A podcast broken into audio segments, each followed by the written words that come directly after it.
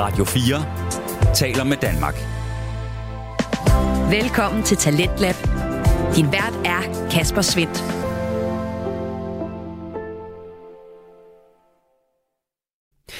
I aften der bliver du snydt, og så kastes du ind i et øh, fortryllende kaos. Jeg lover at øh, stå ved din side og klæde dig på til begge dele, men øh, så må du til gengæld love mig at være åben for de nye stemmer, fortællinger og måske endda nye holdninger, som du får præsenteret af aftenens to fritidspodcast. De er frygteligt fascinerende og Filmklubben, og lad os da endelig komme i gang med den, du... Du lytter til Radio 4. Og lad os starte med frygteligt fascinerende, som har verden, Maria Kudal. Hun dykker ned i historier om de mere mørke sider af menneskeheden, de fænomener, begivenheder og personer, der både skræmmer os, men øh, som vi også er nødt til at erkende, fornøjer os en øh, smule. For det er altså ret spændende at øh, høre om flystyrt, konspirationsbevægelser og forlerede barnestjerner, eller som i aften en af de nyere tids største svindlere. Maria, hun er en af de der slags værter, som øh, lyder som om hun aldrig har lavet andet end at lave podcast, og så taler hun til os i øjenhøjde, også selvom hendes emner nogle gange kan være lidt højt flyvende. Det er fortællingen også i aften, for det er noget af en person, du skal høre om. Du får nemlig frygteligt fascinerendes første del af historien om Anna Delvey. Du træder ind i lobbyen på Eleven Howard Hotel – arme fyldt med indkøbsposer fra din seneste shoppetur. Du går hen til receptionen efter nøglen til dit værelse. Dine fødder gør ondt. Du har gået langt i din Louboutin-hæle. Receptionisten byder dig velkommen med et smil, som du er vant til. Men hvad nu det? Ser smilet lidt nervøst ud? Du kan mærke en knude i maven, da receptionisten igen beder om et kreditkort. Det, du har givet dem, er blevet afvist, og din regning er ved at være ganske betydelig. Du prøver at forklare receptionisten, at der må være tale om en fejl. Du har for nyligt betalt hele din regning på godt 30.000 dollars, og dit kreditkort virker fint. Du træder i fødderne og vil gerne bede om nøglen til dit værelse. Du kan mærke blikket i nakken fra de andre gæster i lobbyen. Receptionisten foreslår, at du prøver at kontakte din bank, eller giver en anden form for betaling. Du prøver at tænke på en løsning. Beslutter, at påtaget arrogance er den bedste vej at gå. Du siger, at du virkelig ikke orker det her lige nu. Du vil gerne have nøglen til dit værelse. Receptionisten vrider sig. Hun synes ikke, det er særlig sjovt, det her. Og så siger hun det. Du er blevet låst ude af dit værelse. Din ting er sat i opbevaring, indtil du betaler regningen. Og så sortner det for dine øjne. Du håber virkelig ikke, at det her er starten på et større problem. Velkommen til det her afsnit af Frygteligt Fascinerende, hvor vi dykker ned i historien om Anna Delvey. Frygteligt Fascinerende er en podcast om alt det frygtelige, som alligevel fascinerer os – her nørder vi helt ned i detaljen i nogle af de mest opsigtsvækkende og uhyggelige fænomener og begivenheder i historien. Velkommen til.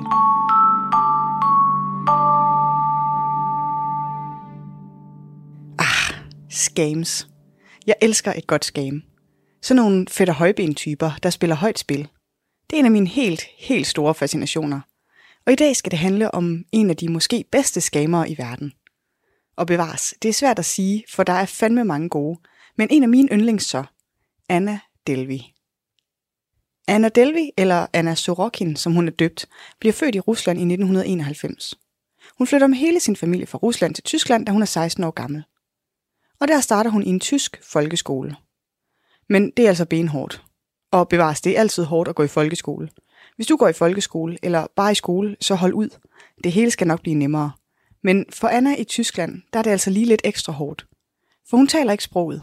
Og her i starten af 90'erne, der er russisk og russere heller ikke lige sådan the shit. Der er en del koldkrigsfølelser og antirussiske holdninger, så Anna hun har det benhårdt. Og nu tænker du måske, at der godt nok er langt fra en tysk folkeskole til Eleven Howard i New York. Og det er der da egentlig også. Men Anna hun er ikke sådan en type, der lader praktikaliteter komme i vejen for sig. Gamle klassekammerater beskriver hende som en enspænder, der ofte fortalte historier om sin familie og sin baggrund, som ikke passede. Derfor var der heller ikke nogen, der tog hende særligt alvorligt, da hun som 17-årig fortalte alle i sin hjemby, at nu skulle hun til Paris for at arbejde på et stort modeblad. Men i 2013, 17 år gammel, der flytter hun faktisk til Paris. Hun søger ind på en kunst- og modeuddannelse og får en praktikplads. Og det er ikke nogen hvilken som helst praktikplads. Hun kommer i praktik på magasinet Purple. Og nu er du måske ikke verdens største fashionista. Det er jeg heller ikke. Men Purple, de er altså the shit i modeverdenen. Virkelig, virkelig. Men altså, det er en praktik. Ulønnet. Så Anna, hun er rimelig meget nederst i hierarkiet. Henter kaffe og blander salater og rydder af. Det er ikke en branche, hvor man får meget forærende. Heldigvis for Anna, så er hun heller ikke en type, der har brug for at få alt muligt forærende. Så kort efter, at hun får jobbet, marcherer hun sig selv ind på medstifter Olivia Sams kontor. Her introducerer hun sig selv og siger mange tak for muligheden for at arbejde på bladet.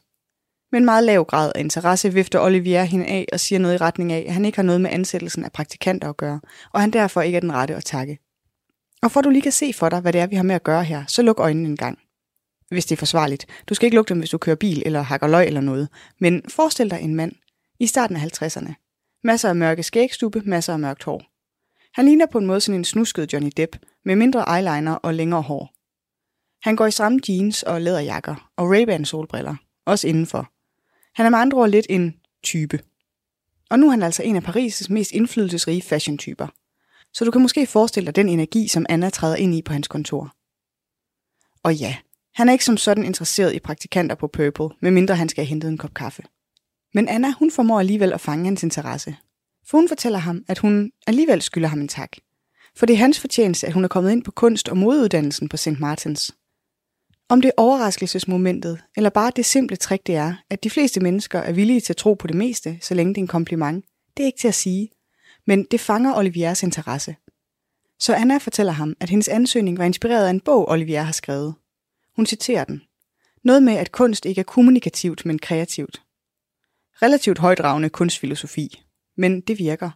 Og Olivier inviterer hende til en kunstudstilling i Paris med en prominent kunstner sammen med flere af Paris' helt, helt A-liste kulturelite. Inden hun går ud af kontoret, beder Olivier hende om at gentage sit navn. Anna Delvi.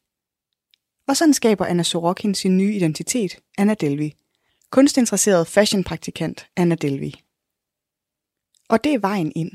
Billetten til jetsættet, om man så må sige. Og al den mulighed, som Anna har brug for. Derfra så bygger hun sin nye personlighed og status. Hun napper et par billeder fra arrangementet med Paris' jetsættere, minkler.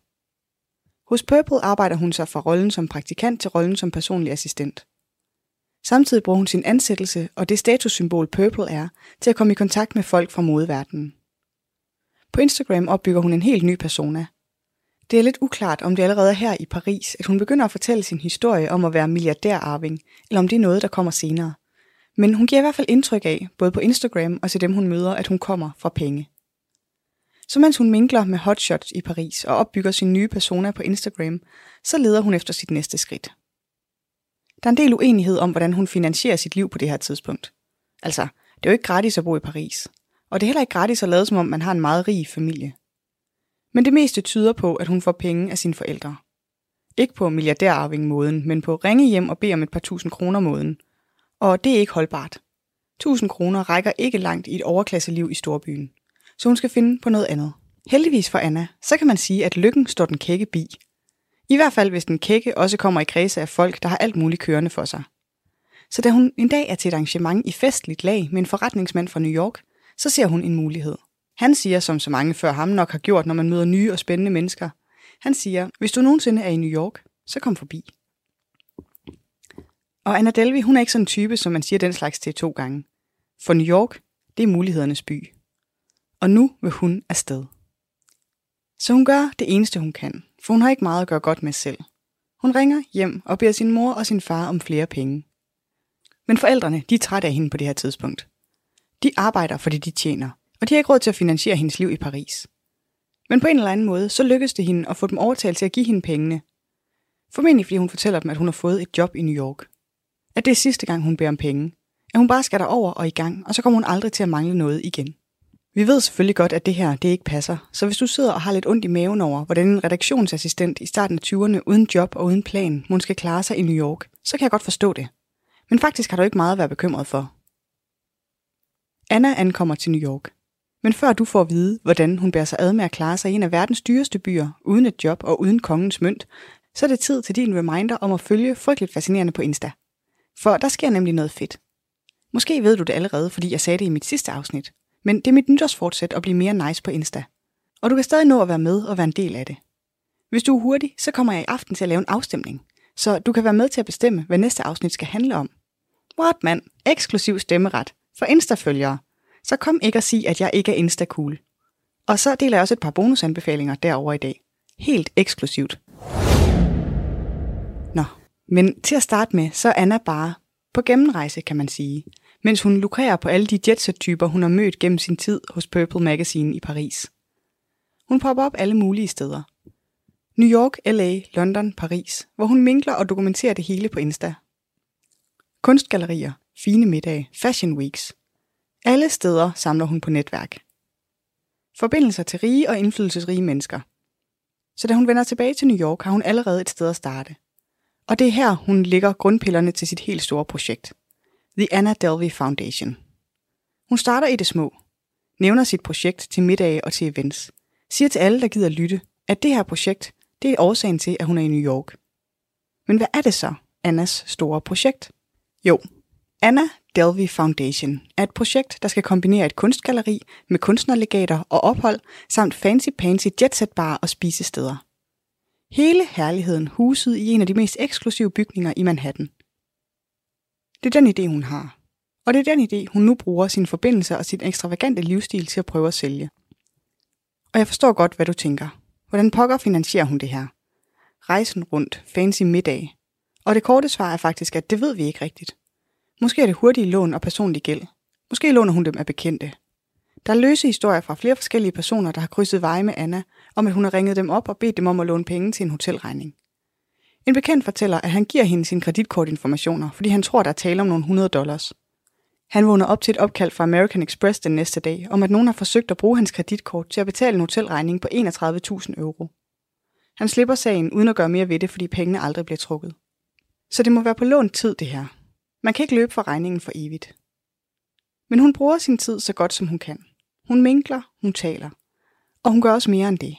Hun rekrutterer en top-top grafisk firma til at lave præsentationsmateriale til hendes idé. Sådan et materiale med slides og brochurer.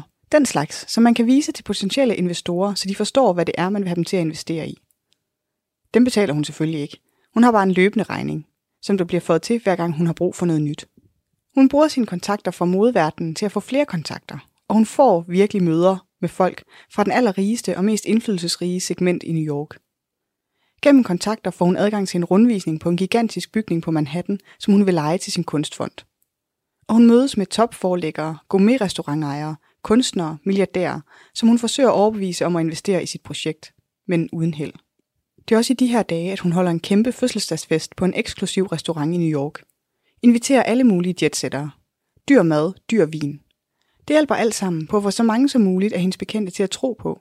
Føle, at de ved, at hun virkelig er ekstraordinært rig. Hun stikker godt nok af for regningen, men alle, der har været der, er jo overbevist om, at de har været til millionærfødselsdag. Efter at hun har forsøgt at netværke og bluffe og charmere sig til en investering fra New Yorks kunst- og kulturmiljø, beslutter hun, at hun i stedet skal direkte ind i løvens hule, om man så må sige. Hun vil gå direkte til bankerne. Få cash in hand. Og nu ved jeg ikke, om du nogensinde selv har søgt om et banklån. Men hvis du har, så har du nok ikke prøvet at søge om et på 22 millioner dollars. Men altså, hvis man gerne vil låne 22 millioner dollars, så går man ikke bare ind fra gaden og beder om det. No chance. Så Anna, hun skal netværke sig til en vej ind. En anbefaling. Noget, der kan få hendes forspørgsel til at virke legitim. Så gennem en ven bliver hun sat i kontakt med en, der formidler hendes kontakt ind i firmaet Gibson Dunn. Og Gibson Dunn, de er ikke nogen hvem som helst. De er advokater, og de arbejder med ejendomme, finansiering, den slags i milliondollarklassen. Hun får en fast kontaktperson ved firmaet, som laver forspørgseler på hendes vegne ved City National Bank og hos Fortress Investment Group. Og måske tænker du allerede, at sådan en kontaktperson, det lyder dyrt. Og det er det også meget, for Gibson Dunn de er sådan et firma, der tager 1000 dollars i timen for deres rådgivning. Og det var 1000 dollars, venner. Med kursen på dollars lige nu, så svarer det til omkring 7000 kroner for en påbegyndt time. Hvert lille telefonopkald, e-mail sendt, det koster knaster at være i forbindelse med sådan et firma. Det er selvfølgelig lige meget for Anna, for hun betaler ikke. De skriver det på regningen. Men det siger noget om, hvad det er for et slags klientel, de normalt arbejder med. Så Anna, hun håber på, at det er de penge, som hun ikke betaler, værd. At det kan være indgangen til et gigantisk banklån. Hvis Anna faktisk havde betalt sine advokatregninger, så havde servicen hos Gibson Dunn og et par andre advokatbyråer, hun bruger, kostet hende i omegnen af 250.000 dollars. Det er sgu dyrt at være rig. Radio 4 taler med Danmark. Du er skruet ind på programmet Talent Lab, hvor jeg, Kasper Svendt, i aften kan præsentere dig for to afsnit fra Danske Fritidspodcast. Her først er det fra Frygteligt Fascinerende med Verden, Maria Kudal. Hun fortæller omkring Anna Delvey, en af den nye tids største svindlere, og øh, den historie vender vi tilbage til her. Men før du får at vide, hvordan det går med lånet, så skal vi lige en tur tilbage til Tyskland. For en af de faste rutiner i Annas livsstil på det her tidspunkt, det er, at hun skal forlade landet hver tredje måned. For hun er i landet på et turistvisum, et såkaldt ESTA, og det kan man altså ikke være for evigt. Og man kan jo heller ikke nøjes med et lille smut over grænsen til Kanada eller Mexico. Man skal længere væk end det. Og når man nu alligevel skal det, så kan man vel lige så godt gøre det med stil.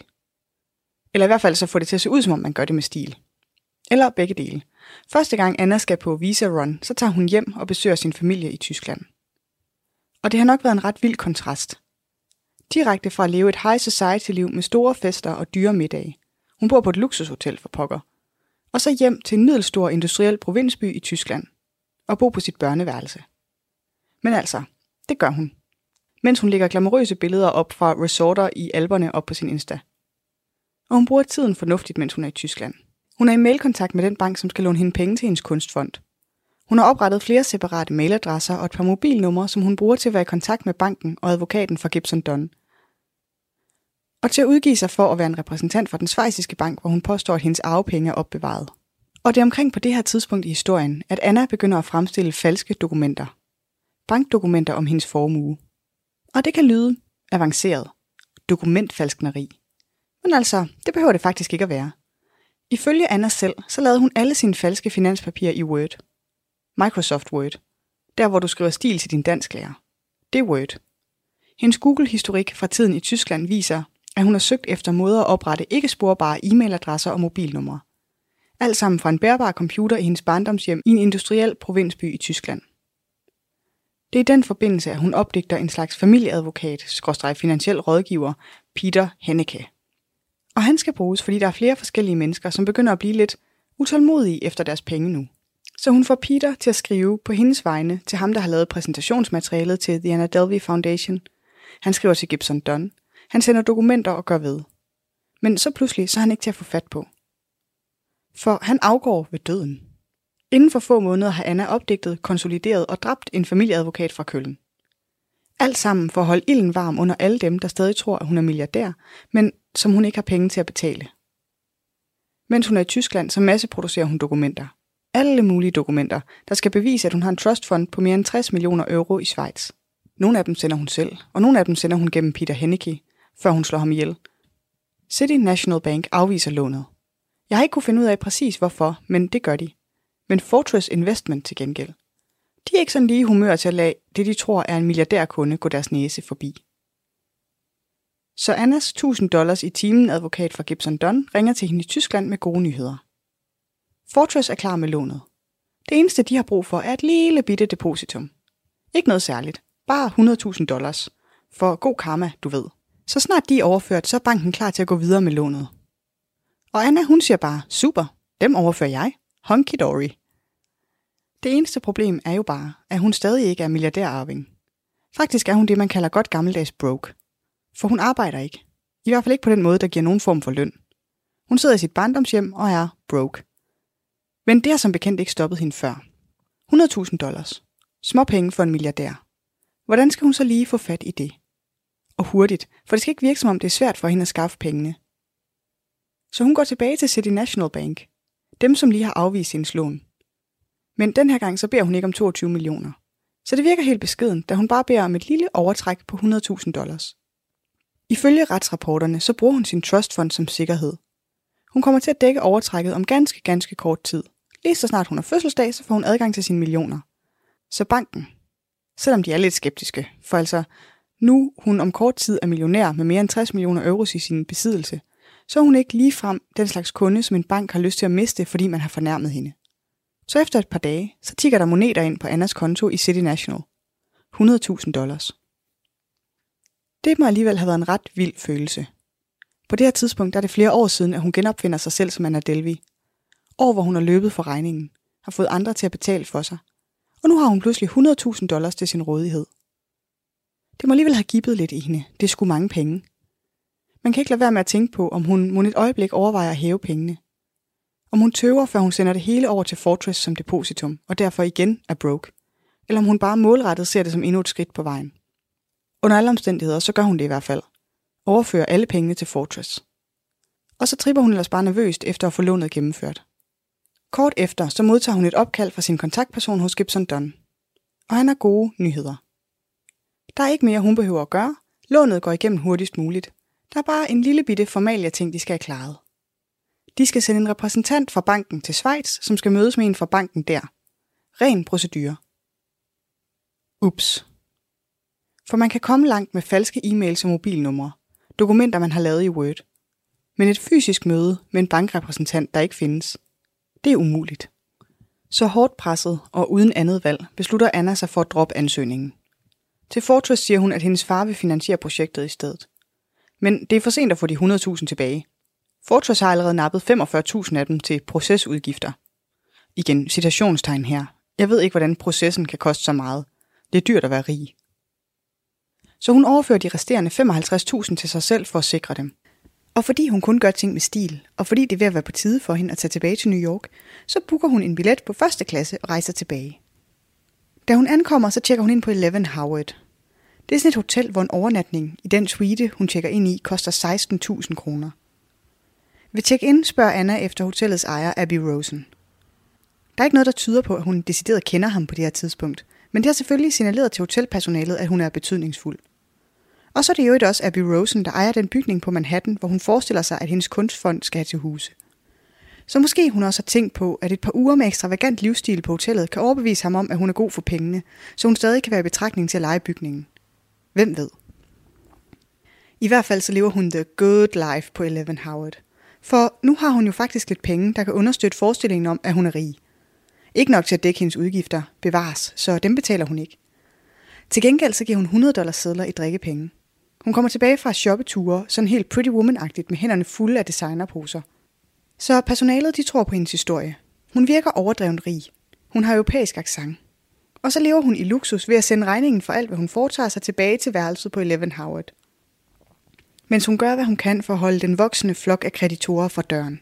Og hos Eleven Howard, der har de ikke noget kreditkort på Anna, så de har ikke noget sted at trække pengene fra til hendes udgifter.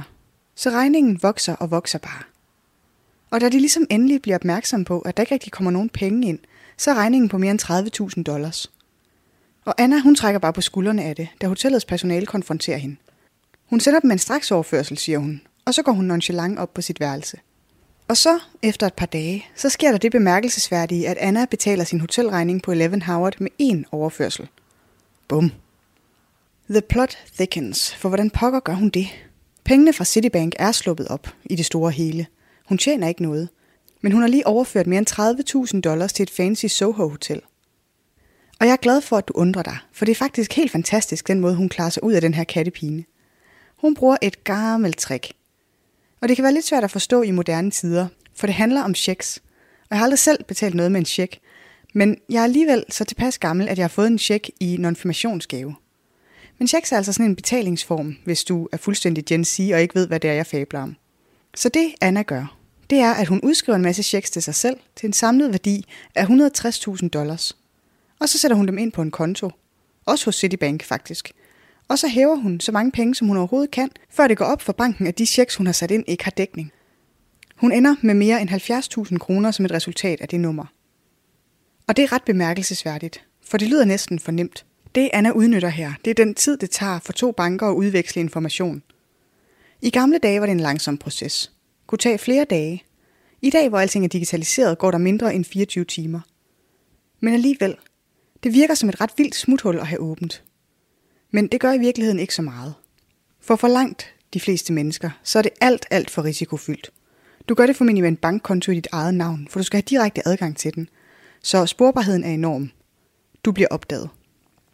Men for Anna så har situationen nok været relativt desperat på det her tidspunkt. Det eneste hun egentlig har, er folks tro på, at hun er rig. Så den facade er hun for alt i verden nødt til at opretholde. Også selvom det betyder, at hun sætter til på gyngerne og stjæler resten fra karusellen. Men hun stopper ikke ved de tiltag, som hun regner med at kunne skrabe penge sammen med. Overhovedet ikke faktisk. Hun tager også nogle ret vilde chancer undervejs. Chancer, som ikke virker til at have det største payoff i verden. I hvert fald ikke sammenlignet med risikoen. Men det hele er ligesom hele tiden go big og go home. En af de mest spektakulære numre er det, jeg kalder, jeg kender direktøren stik mig et privatflytrækket. Og ganske som navnet antyder, så er jeg kender direktøren stik mig et privatflytrækket et trick, hvor man ved at påstå, at man er milliardærarving og jo ikke kender direktøren, får snydt sig til at chartre et privatfly uden at betale. Og hun gør det sådan ret umotiveret. Lad mig lige sætte scenen her. Hvert år så holder Warren Buffett, som er sådan en hyperrig milliardærtype, han holder et shareholder-møde for alle dem, som er en del af hans virksomhed Berkshire Hathaway. Det holder han i Omaha, Nebraska, og det er virkelig et elitært arrangement. Hvis du er der, er du enten absurd rig eller absurd magtfuld, men formentlig er du begge dele. Og hvis du overhovedet befinder dig i nogen form for jetset-kredse, hvis du har nogen form for penge overhovedet, så ved du, hvad Warren Buffetts shareholder-møde er. Det er toppen af poppen i finansverdenen. Så Anna, hun vil selvfølgelig med. Og vigtigst af alt, så vil hun have, at alle tror, at hun skal med. Det er sådan noget, der virkelig giver street cred i overklassen. En måde at vise, at man er bedre til at være superrig end alle de andre. Så hun siger til alle, hun kender, at hun skal afsted. Hun siger det til alle sine rige venner, til sine knap så rige venner, til alle, der gider lytte faktisk. Word around town er, at Anna Delvey skal til Warren Buffetts konference om middag i Nebraska. Men hvordan rejser man egentlig til Nebraska, når man er milliardærarving og venner med Warren Buffett? Jamen, det gør man med privatfly selvfølgelig. Intet mindre. Så Anna, hun skal have fat i et privatfly. Heldigvis for hende, så har hun tidligere mødt direktøren for et firma, der netop lever af chartre privatfly til overklassen. Smart. Så hun tager ud til firmaet og beder om et fly. Så beder de hende om et kreditkort. Og så siger hun, at hun er meget, meget rig. Og så siger de, super, så skal vi bare lige bede om et kreditkort. Og så siger hun, og nu er det nu, at du forstår, hvorfor jeg kalder det her for, jeg kender direktøren stik mig et privatflytrækket. For nu siger hun, jeg kender direktøren, stik mig et fly. Og det er faktisk rigtigt nok. Sådan da. Hun har i hvert fald mødt ham før. Til en fest, og hun har fortalt ham om sin kunstfond og sin arvemillioner og det hele. Så de ansatte, de ringer til direktøren og siger, at her står Anna Delvey, og hun skal bruge et fly, fordi hun skal til Warren Buffett arrangement. Men hun vil gerne betale med en wire-overførsel. Og så siger direktøren, ja, bjep, jeg kender Anna, stik hende et fly. Og sådan går det til, at Anna hun flyver med et privatfly til Nebraska, uden at betale en krone for det. For som du har gættet, så kommer der ikke nogen wire-overførsel. Men nu er Anna så i Nebraska, og selvom man godt lidt kan glemme det i alt det her hul om hej, så er hun jo faktisk ikke shareholder hos Warren Buffett. Så der er faktisk en del tvivl om, hvad Anna egentlig foretager sig i Nebraska, efter hun er steget af det chartrede privatfly. Måske havde hun regnet med, at hun kunne komme ind til konferencen med et af sine numre. Det havde hun nu nok. Men så vidt vi ved, så lykkedes det ikke. Der er ingen billeder af hende, hverken fra konferencen eller middagen. Men hun er i Nebraska i flere dage. Venner fra hendes jetsat-tid i New York har senere spekuleret i, at hun brugte tiden i Nebraska på at gå i byen og en tur i zoologisk have. Men altså, træerne vokser ikke ind i himlen, og siden hun ikke har betalt for privatflyet til Nebraska, så nægter firmaet at flyve hende tilbage. Men på en eller anden måde, så kommer hun tilbage til New York og til Eleven Howard. Selvom hun kun ganske få uger forinden betalte dem alt, hvad hun skyldte, så har hun stadig ikke givet dem et kreditkort. Selvfølgelig har hun ikke det. Hun har ikke noget kreditkort, hvor der er penge på. Så hun skylder dem igen penge, og da hun kommer tilbage til hotellet, har de låst hende ude af værelset. Og desværre for dig, så er det her, vi forlader Anna. Netop tilbage i New York, efter hun overhovedet ikke har været til Warren Buffett-konference. Og nu med gæld til en bank, en lang række privatpersoner, et designfirma og flere forskellige hoteller og et privatflyfirma, og låst ude af sit værelse på Eleven Howard. For her slutter afsnit 40 af Frygteligt Fascinerende desværre allerede. Og du bliver nødt til at vente til næste uge, før du finder ud af, hvad Anna nu skal stille op. Men det bliver godt, kan jeg love. Vi skal både på ferie i Marokko og alt muligt. Så hæng på. Podcasten er researchet, skrevet, optaget og redigeret af mig. Jeg hedder Maria. Og hop så over på Insta. Bak op om mit nytårsforsæt. Det er ikke for meget at bede om. Tak for nu. I researchen til afsnittet har jeg brugt oplysninger fra podcasten Fake Ares, Rolling Stones Magazine, Page 6, Wikipedia. Du lytter til Talentlab på Radio 4. Og her var det altså Maria Kudal, som gav os den øh, første del af historien om svindleren Anna Delvi her i podcasten Frygteligt Fascinerende, som du allerede nu kan gå ind og finde på din foretrukne podcast tjeneste og høre anden del af. Og øh, som øh, Maria også fik sagt her i aftenens episode, så kan du altså også finde podcasten inde på det sociale medie Instagram, og det vælger jeg i høj grad råde dig til, for det er en øh, fornøjelse at følge med også derinde på det sociale medie. Og øh, det er ligeledes en øh, fornøjelse at følge aftenens næste fritidspodcast, men vi skifter nu spor fra menneskehedens mørke sider og så over til en fantasifuld verden i Filmklubben. Her er det trioen Alexander Bjørn Jensen, Jeppe Rode Fransson og Tine Eve Jensen, som øh, laver en øh, podcast af og for filmnørder. Det er en øh, åbning ind til den her fantasifulde verden, hvor der både er plads til vilde effekter og hårdt slående realisme. Det er også tilfældet i aften, hvor trioen tager fat i en øh, ny sæson, og det er lige på tide, for der er altså under et øh, måned til den store filmfest over dem alle, Oscars 2023. Og det er også i priluddelingens tegn, vi begynder dagens afsnit, inden du så skal høre omkring den nye Oscar-nominerede film, Babylon. Her får du aftenens første del af Filmklubben. Velkommen til Filmklubben, din podcast, der handler om film. Vi er tilbage. En ny sæson. Jeg kan sgu ikke huske, hvad nummer det er, men øh, efter en, en, en længere juleferie, så er vi samlet igen. Jeppe, vi sidder i din stue. Det gør vi. Simpelthen. Ja, du har fået en lille ny hund. Ja, jeg har, jeg har fået en lille hundevalg, Ja, og det er derfor, vi er her. ja, for vi skal passe på den. Ja. vi, skal, vi skal nok poste et billede af den, tænker jeg, Ja, så vores jeg nok Instagram-followers Ja, kan. det kan vi jo gøre, ja. ja så er der en grund til at gå ind og like os på, øh, Præcis. på Insta- Instagrams. Instagrams. Tine, Ja, du er også. ja, jeg er også, ja. Ja, du har lige øh, du har lavet lækker mad, Jeg har lavet mad til jer. så du går ind i det her nye år med, med et vist overskud. Jo, altså kan man sige, jeg har lige haft en måned til at komme oven på nytår, ikke? Så på den måde, så øh, føler det okay. Lidt udfordret af, at vi skal være helt stille, fordi der er en hund, så jeg prøver virkelig at holde mig i skinnet her. Ja, dog, dårlig podcast, hvis vi skulle være helt stille. Vi, øh, Lad du være med at sige noget. Præcis. Så sidder du og fumler med din telefon. sidder for stress. det her er sådan en stille podcast, der bare, bare har brug for lidt ro. Oh. Så er vi her. Øhm, vi har været i biografen øh, øh, sammen hver for sig. Mm. Øh, det er jo Oscar Season. Øh, nomineringerne sige. er her, øh, og derfor så er vi gået fuld gang med at se, øh, se alle filmene, Ja. så, øh, så I kan få øh, den bedste analyse øh, både før og efter øh, og under Oscarshowet. Øh, du behøver faktisk ikke lytte eller se andre steder end her. Øh, Ej, der det- får du al Ja. information, du skal bruge. Man, man behøver ikke engang se Oscar-showet. Nej, Nej, Nej det filmene. du faktisk ikke. Ja. Eller film, ja, du, behøver, du behøver ikke andet i dit liv end film. Bare lidt her. Det er så fedt. Og, øh, og det betyder, at vi starter sæsonen stærkt ud med øh, Babylon. Ja.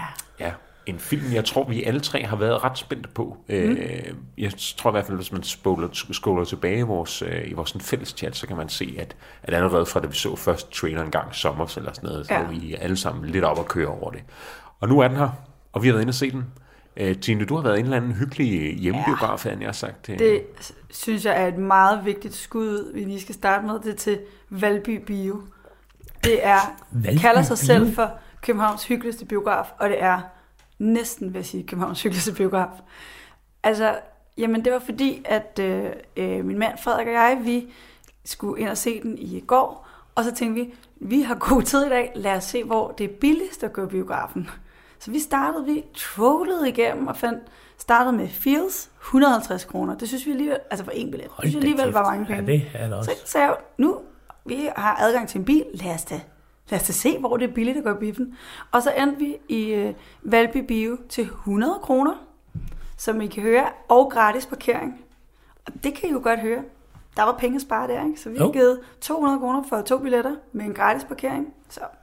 Og det var virkelig en hyggelig biograf. Den er drevet kun af frivillige, og de har alle mulige arrangementer derinde, sådan noget øh, kage og film og dyne øh, biograf og øh, strikkebiograf og alt muligt. Så jeg sagde også til Bjørn, jeg synes, vi skal tage dig ind. De havde sådan en, øh, en filmquiz-dag og sådan noget. Det synes jeg, vi skal en dag. Og en dyne, hvad var en dyneaften, hvor man, man tager tage sin sin dyne. dyne med ind og se film og Må sådan jeg komme med også? Ja, altså, vi er tre. Nå, okay. Så synes jeg, vi skulle tage ind. I hvert fald faktisk en virkelig, virkelig hyggelig biograf. Og 100 kroner for en billet, øh, det er, var det billigste, vi kunne finde i Københavnsområdet i hvert fald. Så til jer øh, øh, jyske lyttere, eller de mange lyttere, vi har i Düsseldorf, eller Ja. hvad, hvad er det, vi har Spanien. fundet af? Spanien. Den mest øh, danske lyttede filmpodcast i Spanien. Hvad var det også? Vi fik et, en oversigt over, hvor, hvor vi blev sådan et ny, nytårs roundup. Ja, øh, ja. Og hvor søren var det, du opdagede? Det var sådan noget, altså det var jo en eller anden tysk by. Var det Düsseldorf? Det kan godt være Düsseldorf eller Hamburg eller sådan noget. hvor vi også piker helt vildt. Ja. Så til vores jyske, spanske og Düsseldorfske lyttere, Tak. Så, Dankeschön. ja, Ja. så er der nu her Danke. pro tip, hvis en dag skulle finde en nær Så kom til Valby. Valby. Ja. Jeg vil sige, jeg var jo inde øh, forrige weekend, øh, det var for en uge siden, at se øh, The Insurance of Banshees mm. øh, i Grandtaleren. Ej, det er altså en god Og det, jeg ved ikke, hvorfor det bliver ved med at komme bag på mig, men det er altså også en overraskende billig biograf. Og bare Altså, øh, rigtig hyggeligt. Ja. Ikke derfor- hver- hverken god lyd eller godt men, sted at sidde, men der er bare et eller andet over stedet, ikke? Mm. Ja. Ja, det er hyggeligt. Du kan ikke få nogen popcorn. Det er lige meget. Du kan få dig en dyr kaffe latte og en mørk chokolade. Det passer mig perfekt. Ja, det er faktisk øh, Så stærkt, larmer folk ikke. det er stærkt undervurderet øh, at tage kaffe med i... ja Det helt er vildt. så hyggeligt, ikke? Ja. Men det var også det, jeg sagde til Bjørn. Den eneste udfordring, jeg havde her, da jeg var i Valby Bio, der, det var sådan lidt ældre segment, der var inde i salen. Og jeg er sådan, øh, jeg har, jeg, det er udfordrende for mig at være biografen, for jeg synes, folk larmer med deres slik. Jeg synes jo, at man skal have åbnet sin slik, inden man går ind i salen, så Ja, det ikke larmer. enig, enig. Og det her var sådan nogen, der havde et bolsjer, der var pakket ind. Nej. Så sådan, og det er sådan, det var måske det eneste minus, der lige var. Altså, jeg er jo typen, der har spist slikket nærmest, inden jeg overhovedet er kommet ind i biografen. Så det problem er der ikke. Jeg, jo- jeg er ofte i biografen med min øh, gode kammerat Daniel, mm. og han, øh, han kan godt sådan sidde og pille uh. ved sin sodavand, uden sådan rigtig at vide Op og det. ned med, rør, med suger. Var han sådan lidt, så sidder han for eksempel sådan, Ej, uden rigtig lige at lægge mærke til, at han gør det, så må jeg sådan Ja. ja. lige sige til ham, Det skal lige skal lige, skal lige lade være med. Ja. Vi, øh, vi skal, altså, der er jo sket meget, siden vi sidst mødtes Ja. i december og drak øh, sådan øh, halvmystisk øh, toddy øh, på børsen. Øh, Ja, Det føles som længe siden. Mm. det er også længe siden, særligt i film, fordi altså, awards-sæsonen er jo gået i gang. Den, den slutter jo med, den- med den store krone. Øh, Oscarshowet her om, øh, om ja, hvornår er det? Er det slut marts? Halv- Halvanden måned. 12, 12. marts. Ja. Øhm, der har været Golden Globes, som jo har været det kriseramte awardshow, ikke? Det var lukket ned sidste år, nu er det tilbage Ja, igen. det er øh, fordi det er jo Hollywood Foreign Press, der øh, vælger der, altså journalister, som ikke er amerikanske, der, øh, der vælger, hvem der skal vinde øh, Golden Globes, og det plejer jo at være den næsten mest prestigefyldte amerikanske filmpris, man kan få. Men øh, der har været kæmpe skandaler om korruption, øh, bestikkelse, øh, de har fået dyre rejser og alt muligt, og, øh, og så er der meget, meget lidt diversitet øh, blandt det der foreign press. Og det øh, endte jo faktisk ud i, at sådan en som Tom Cruise for eksempel sendte alle sine Golden Globes tilbage. Så undrer sig over, hvorfor han først gjorde, da det blev til en mediehistorie, for det er jo ikke nogen nyhed for nogen folk i filmverdenen, at, at der for eksempel ikke var nogen sorte mennesker blandt, øh, blandt juryen. Men okay, Det finder Han ser ikke farve, Tom Cruise. Det, øh, nej, nej, det er rigtigt. Han skulle lige have det at vide. han ser kun mennesker. Ja, præcis. øhm, men nu er de tilbage, og det var jo lidt spændende at se, om, om det sådan kunne genvinde øhm, den gamle prestige. Så i showet? Øh, Jeg har slet ikke kunne finde det nogen Nej, jeg har heller ikke... øh, Jeg har prøvet Det, at se DR det. plejer jo at vise det, mm. men jeg har ikke, øh, jeg har ikke set det, Nej, heller ikke mig. desværre. Og jeg prøvede, jeg prøvede også at kigge på YouTube, altså lang tid efter for at se, ja. men det, jeg har ikke kunne... Øh, Jeg har set lidt på TikTok, men ikke sådan særlig meget. jeg har bare set Jennifer Coolidge's, øh, hvad hedder det, takketale, fordi hun er min nye... Øh, Ja, fra White Lotus. Ja. Øh, ja, det er så fedt. jeg ved godt, vi må selvfølgelig ikke kan tale om serier, men øh, hvis nu vi skulle tale om en serie, så se lige White Lotus, fordi... Er den god? Altså, Genial. fuldstændig. Og når du nu er sådan en, der er på TikTok, så vil du endnu mere elske det, vil jeg sige. Fordi Okay. der er mange øh, White Lotus øh, sange, referencer, alt muligt. Ja. Ja, jeg er jo gået i gang med The Last of Us. Ja, det er også. Den den snakker er alle om, ja. eminent godt. Ja, jeg græd Okay. som Jamen, pisket ja, ja, det til det seneste Ja, afsnit. det gør jeg også. Ja. Jeg har ikke set den. Det er meget modigt at bruge et helt afsnit i en zombie-serie om homoseksuel kærlighed med ja. Ja. middelalderne mænd. Så det, det synes jeg. Ja. Nå. Men, ja. øh, men det er også det, der gør Globe specielt, at det er en blanding af øhm, Serier. serier og film, og ja. Ja. de har langt flere kategorier. Altså vi er ude i sådan noget bedste sådan, tv-musical eller drama. Ja. Øhm, I en miniserie, som ja. ja. bliver vist i januar måned, eller Præcis, sådan. ja, det er sådan virkelig det. Altså. Men, men øh, ikke desto mindre giver det nogle gange lidt et godt indtryk af, hvad, øh, hvor øh, Oscar måske kan bevæge sig hen.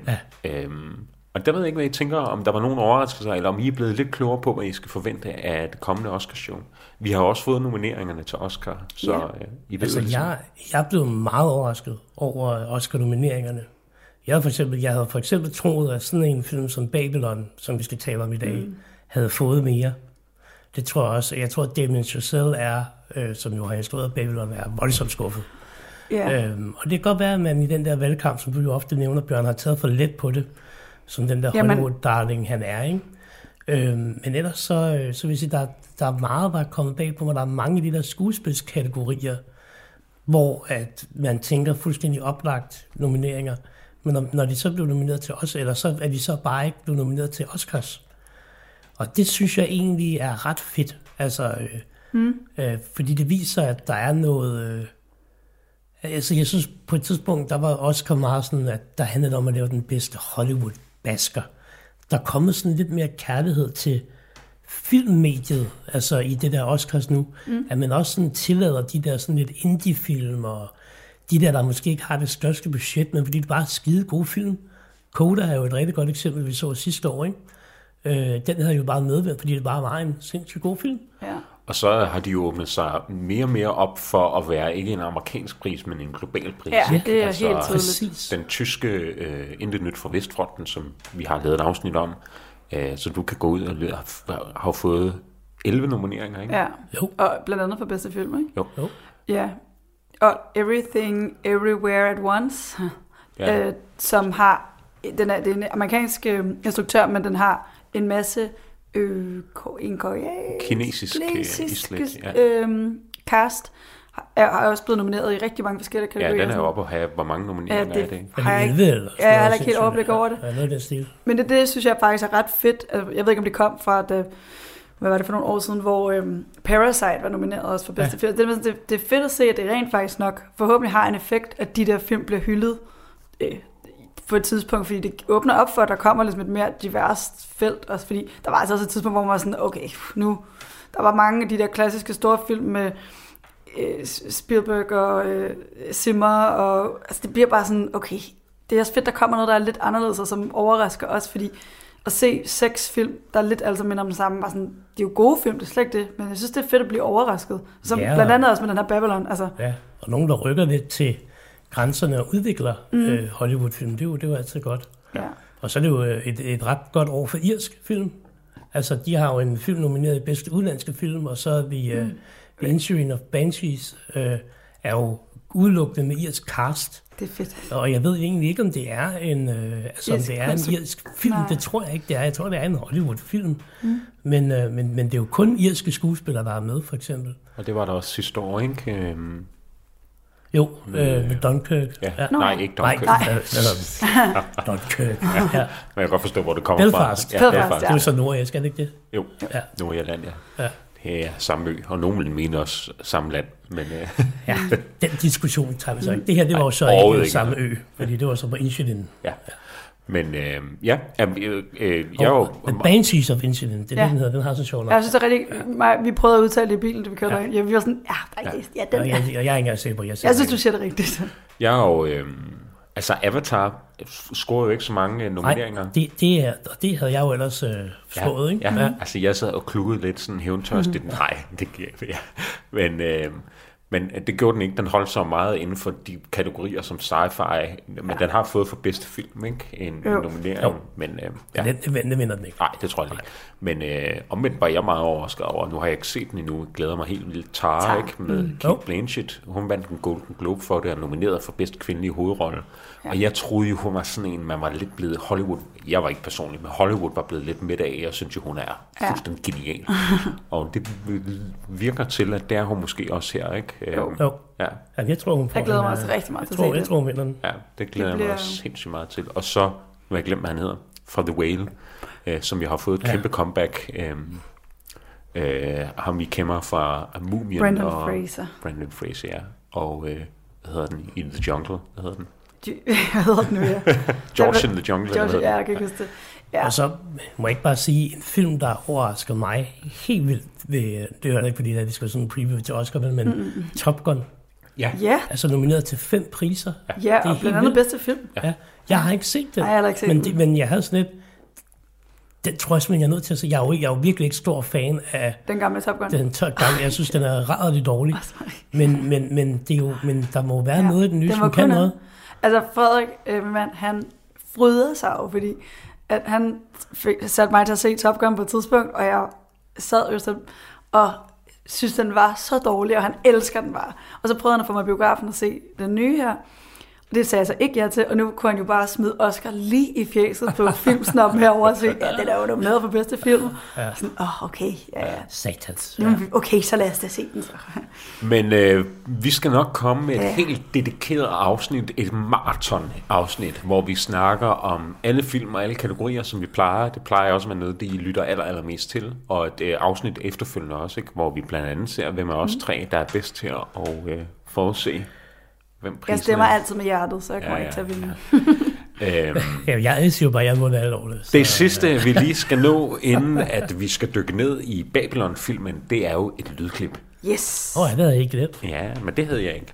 Og øh, jeg er lidt spændt på, hvad I, øh, hvad I siger til det her, som jeg synes har meget stærke øh, bånd til den film, vi skal snakke om. Så der kommer noget her. Thank you, Mr. Chairman. Mr. Breen, it's good to see you again. I haven't seen you all since that situation with all the violence and Scarface. The situation here seems to revolve around Miss Russell's memories. Mr. Breen feels that they are too prominent, yes? More prominent than other memories have been up on the screen. Well, I hope to dispel that notion. Gene Harlow. Ann Sheridan. Irene Dunn, Claudette Colbert, Rita Hayworth, Betty Grable, and the lovely Miss Jane Russell. Now, Ja, lidt om en barn. I øh, får episoden til at, øh, til at prøve at se, om I kan regne ud, hvor klippet stammer fra. Ja, ja. Ja, Jeg tror, jeg har fat i øh, skuespilleren, men, øhm, ja jeg er heller ikke helt. men jeg synes bare ikke rigtig... ja men I behøver heller ikke Ja. ja. Nej, det nu. nej, vi må... Vi skal nemlig snakke om øh, Babylon, øh, Damien Chazelles nyeste film, hans fjerde film, ikke? Øh, Whiplash.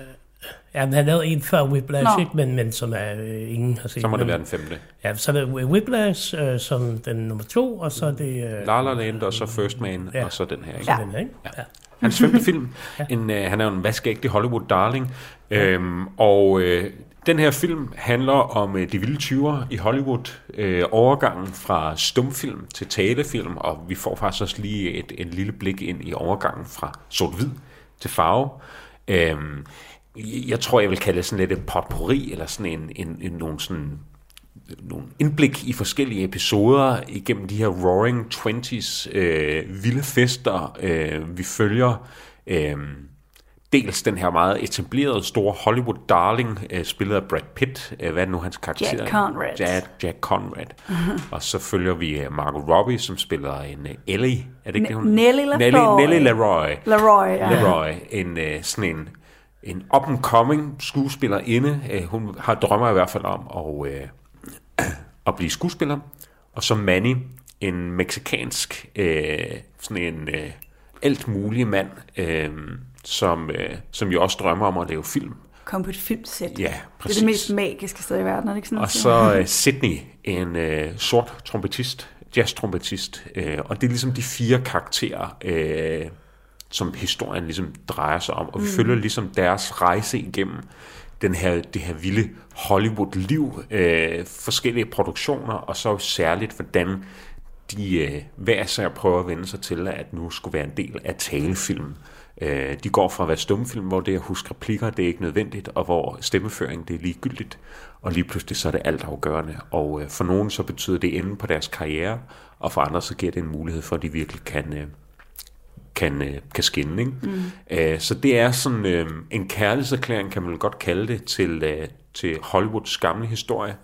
Øh, den slutter øh, tragisk øh, mm-hmm.